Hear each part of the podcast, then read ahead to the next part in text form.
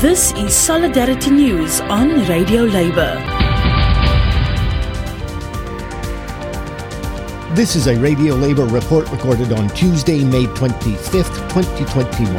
I'm Mark Boulanger. May 25th is Africa Day.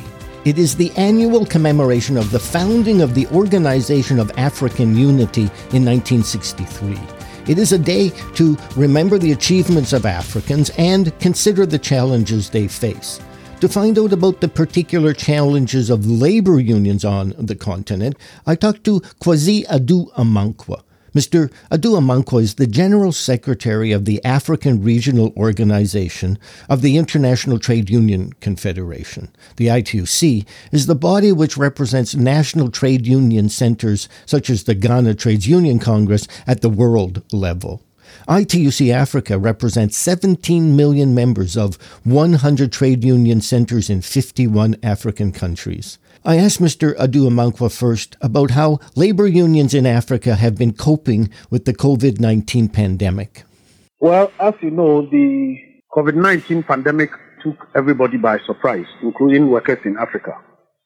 And apart from some initial disorientation that was brought on by the pandemic, trade unions quickly adjusted and began to address a range of issues in a variety of ways. Principal among the concerns of trade unions was the question of protection of jobs, the question of protection of incomes, especially for those who are threatened with job losses, the concern for sick leave for workers who got sick, and then also for personal protective equipment for those who were in the front line, especially in the early days. And all this unions tried to do through the mechanism of social dialogue, both at the workplace and at national level. And through social dialogue also, a number of unions tried to speak out for those in the informal economy who were not necessarily unionized. And then above all, in the midst of the pandemic, we also tried to put on the agenda the question of occupational health and safety as a workplace concern for unions.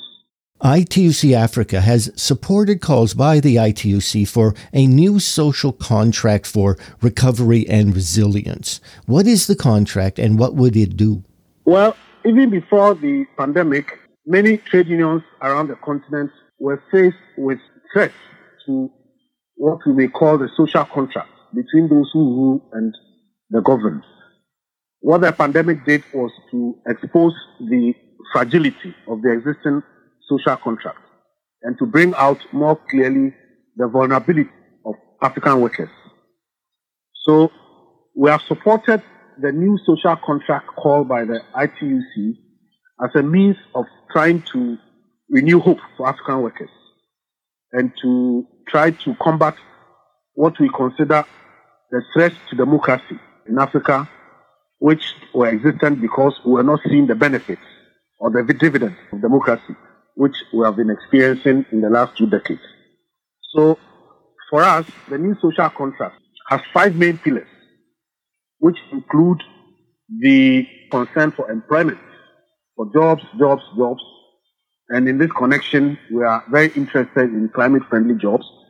The question of rights is to organize and collective bargaining and also to be able to negotiate for minimum living wage that workers can survive on. And then also, especially as brought up by the pandemic very clearly, to pay attention to social protection, not only as something which is important for our societies, but also as an investment. Because when you invest in social protection, it also means that people then have an income and can become capable economic agents. And that's it, international labor news you can use. You can find our features and daily newscasts at radiolabour.net. Follow us on Twitter at radiolabour. Thank you for listening, and remember, it's all about global solidarity.